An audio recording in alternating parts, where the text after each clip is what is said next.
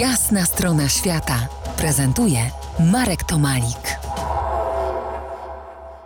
Po jasnej stronie świata Ewa Wolf, góralka, fotografka, performerka, tancerka, a góralka z Żywiecczyzny. Wracamy do fotografii, twojej fotografii terapeutycznej, jak ją nazywasz. Zajmujesz się fotografią ciała, ale to ciało umieszczasz zawsze w przestrzeni i jest to przestrzeń biologicznie naturalna, czyli las, jeziora, łąka, przynajmniej ja to tak widzę. Co daje szkło obiektywu i obecność przy nim terapeuty? Może niekoniecznie terapeuty, ale osoby, która cię widzi, bo my chcemy być widziani. Już jako dzieci cały czas dążymy do tego, żeby jakoś zasłużyć na uwagę rodziców. Czasem ta uwaga się pojawia, w dzisiejszych czasach coraz mniej, bo żyjemy coraz bardziej nieuważnie. I może to, nie wiem, czy nazywałabym tak to w trakcie pracy fotograficznej, ale myślę, że wielokrotnie doświadczam tego już właśnie w trakcie sesji, że ktoś czuje, że, że rzeczywiście jest pięknym. Ja jako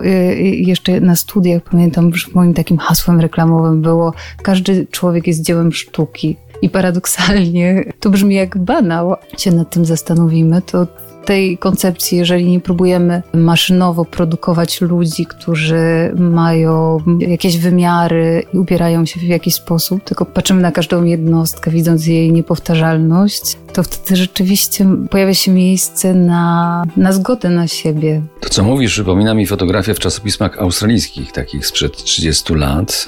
Mając porównanie z Europą, nie mogłem się nadziwić tym niedoskonałym ciałom, które tam były umieszczane w tych czasopismach, takich zwykłych, najzwyklejszych czasopismach, nie mające nic wspólnego ze sztuką.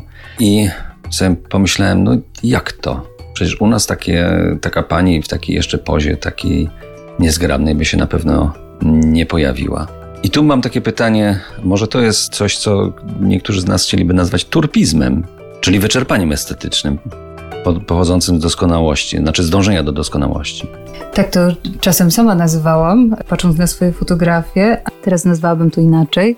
Mianowicie nazwałabym ciało pozytywnością. Ludzie, których my widzimy w telewizji, czy których widzimy na okładkach gazet, oni nie istnieją. I ważne jest to, aby robić projekty, czy żeby sobie nawzajem przypominać, bo zwłaszcza teraz, kiedy przestajemy, na przykład w ciągu ostatniego roku, kiedy spotykaliśmy się głównie w przestrzeni internetu, łatwo jest uwierzyć, że życie tamtych ludzi i to, jak oni wyglądają, takie rzeczywiście jest, a ono jest przefiltrowany, jest nałożony na niego filtr informacyjny i, i filtr czy aparatu, czy komórki. I tego szukam w fotografii. Myślę, że to tyle o fotografii terapeutycznej w krajobrazie Beskidów. Za kilkanaście minut porozmawiamy szerzej o Żywiecczyźnie, bo tam zacumował duch Ewy. Zostańcie z nami. To jest Jasna Strona Świata w R M F Classic.